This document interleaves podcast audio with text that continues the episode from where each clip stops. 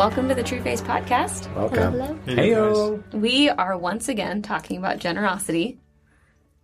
And I really hope that John was going to sing for me, but he oh. refused. It's fine. It's fine. Generosity. Oh, thank oh, you. Oh, nice. Always There the same go. tune, but I, it's a good one. Well, we like to keep it consistent, so you know if there's a jingle, whatever There's it a says, continuity there. Yeah, it's going to mm-hmm. sound the same. Mm-hmm.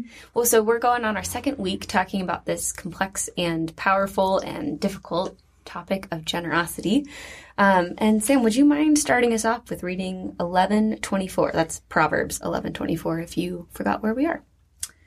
One gives freely, yet grows all the richer. Another withholds what he should give, and only suffers want. um, this sounds to me like uh, it sounds to me like God blessing uh, the generous and withholding blessing from the stingy. Um, and I'm it made me think about how this fits in with New Testament theology and what we would say to that. Mm-hmm. Well, even it makes you question. Wait, that's not what I see. You know, you mm-hmm. look around our nation and our world, and there's a lot of really greedy and stingy doesn't people that that seem to be doing just fine. So, what do we think about that? Well, I love what Bruce said.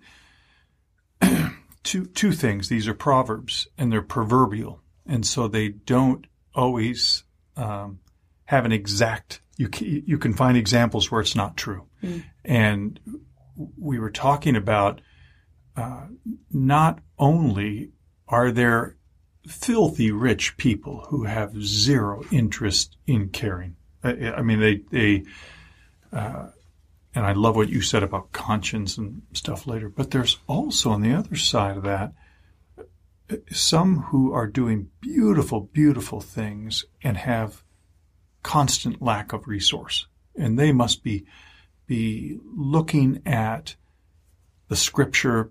God will never let the righteous go hungry, and and say, um, what does hunger look like? Because today I'm feeling hungry, and and you have to one, realize it's a proverbial statement and sometimes there are exceptions. But the second is it is a mystery of God's goodness, Bruce said. And, and so we have the privilege of entering into the center of pain when that proverb does not easily include someone who's not experiencing it. And uh, so it's a, it's a beautiful and uh, like like some of those statements whoever 28 27 whoever gives to the poor will not want but he who hides his eyes will get many a curse. And, and you're thinking where's that in the new testament? How does that play out? And we were thinking about 2 corinthians 8 where instead he says you know what? You who are giving and and you pointed out bruce that those ones who are giving were in poverty. He says, I just want to tell you a secret that you may not have known. You will never lack for ability to give. I will see to that. And, and so he, he speaks this way on this other side of the covenant, uh, in such a beautiful way of, um, I make no mistakes. I don't miss what you're doing. I, I'm in your life. But I thought what you talked about, the ability for the wealthy who are um, un, unaware that their lack of giving is keeping them from enjoying life. That it's it's. Uh, would you repeat that? Because you just said it so well, Brittany. Yeah, well, I was I was reading eleven twenty four. The one gives freely, yet grows all the richer. Another withholds what he should give, and only suffers want. Um, and I was thinking about how there are so many people that have lots of resources. They're fine. They are secure, but they don't feel like they're secure. They are always suffering that want of that they, they need more to feel safe or secure. They they need to gather more, and it's not really even greed a lot of the times, but they just they they always are craving. They always feel like they don't have enough, and it doesn't matter how much they have. It doesn't matter if by worldly standards they have plenty and they are absolutely fine and safe and secure and um, all of that stuff. Doesn't really matter. They still are experiencing that want. Or in 21, 25, the desire of the sluggard kills him, for his hands refuse to labor. All day long he craves and craves. Um, just thinking about how that often has nothing to do with actually how much you have or how secure you actually are.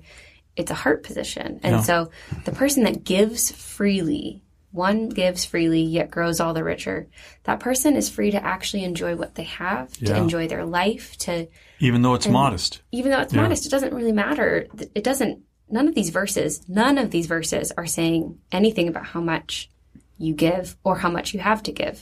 It's about your heart position. And when you give freely, you actually get to enjoy being generous, but you also get to not worry so much and, and not be owned by that desire to need to stockpile more, to need to earn more so that you can have that safety and security. You get to actually just hmm. be free, which is what So good. I mean, when we think about really believing and experiencing our new identity and believing that we are free, believing we are taken care of, believing that Jesus Yes. is ahead of us on the road, knows what's going to happen. Isn't that crazy? That should th- that that that has the ability to free us to generosity. Yeah, because it doesn't, I'm not going to be worth more or be more valuable or whatever if I have more money. That's, that doesn't really matter. You can give it mm. away. I mean, Bree was making some great points about this line between we need to learn to be so wise and careful and mm. thoughtful mm. while being really free to give away when the Lord calls us. Yeah, it's really unfortunate, at least this is just my opinion, that there are um, theologies that say if you do all the right things, then God will bless you monetarily, because uh, that presupposes that money is your dignity and money is your worth and that that is the hmm. way that God will choose to provide for you. And for some of us, we would be far happier if money wasn't our provision, but we were rich in other ways. And that may not be true for everyone, but to say that your dignity is incumbent on a certain dollar amount is, is well, I think untrue, but also really unfortunate to the creativity of the God that has made us. And you look at so these are these are books of wisdom in the Old Testament. You got Proverbs, you got Ecclesiastes, you got Job. Like Proverbs is where uh, everything you're looking at what usually happens, and then Ecclesiastes is looking at it like whoa whoa whoa whoa whoa whoa. This is when it doesn't work, and then Job is like when you open your door and there's a bag on fire, and you're like oh I shouldn't stomp on that, but I have to.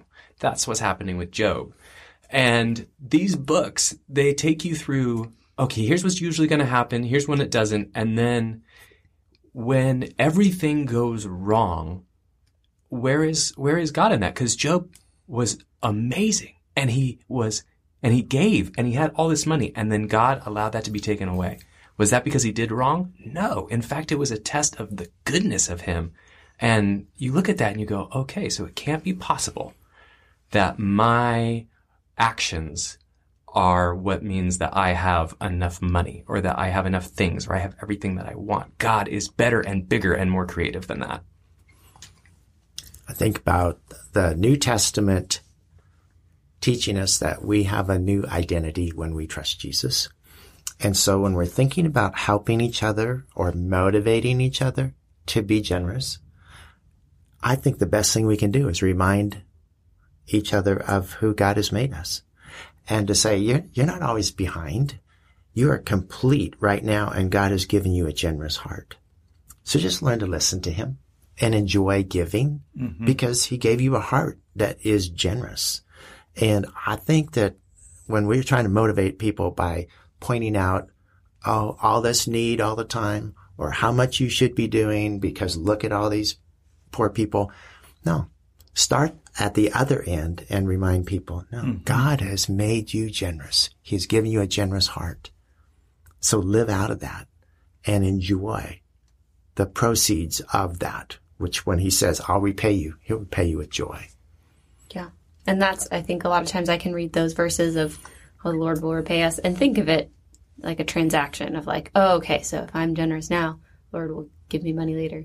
But that's not the experience of generosity. It, the getting to actually experience being generous and being free is the, the blessing that is being repaid right then. It's not like this later date where God saves up interest and gives you back your money, but that he repays you in that moment with getting to experience what it's like to be generous and be free and to trust the Lord and to be a part of blessing someone else in a plan that God already had in motion, but you get to be a part of it. Yeah. When you're freer with your dollars like that, even when you have situations where someone's not grateful or when someone takes advantage, it doesn't dissuade you from that kind of mm-hmm. lifestyle. It's that you say, okay, well, they were in charge of their reaction to that, and I get to continue to be generous because it wasn't about their appreciation. It was about what I get to do. That's right. And so we have far more Such a shift. excitement and far more, oh my gosh, what are they going to do with these $10? If I don't, if they do this with that $10, then Yeah. this, then Yeah. that won't be in my tally. So Yeah. Wow. Well, thanks for joining us again this week, guys. We'll see if we do another. I feel like we still have some stuff to talk about. Yeah, so, so much. thanks on so much for being with us, and we will see you guys next week. Yeah. See ya.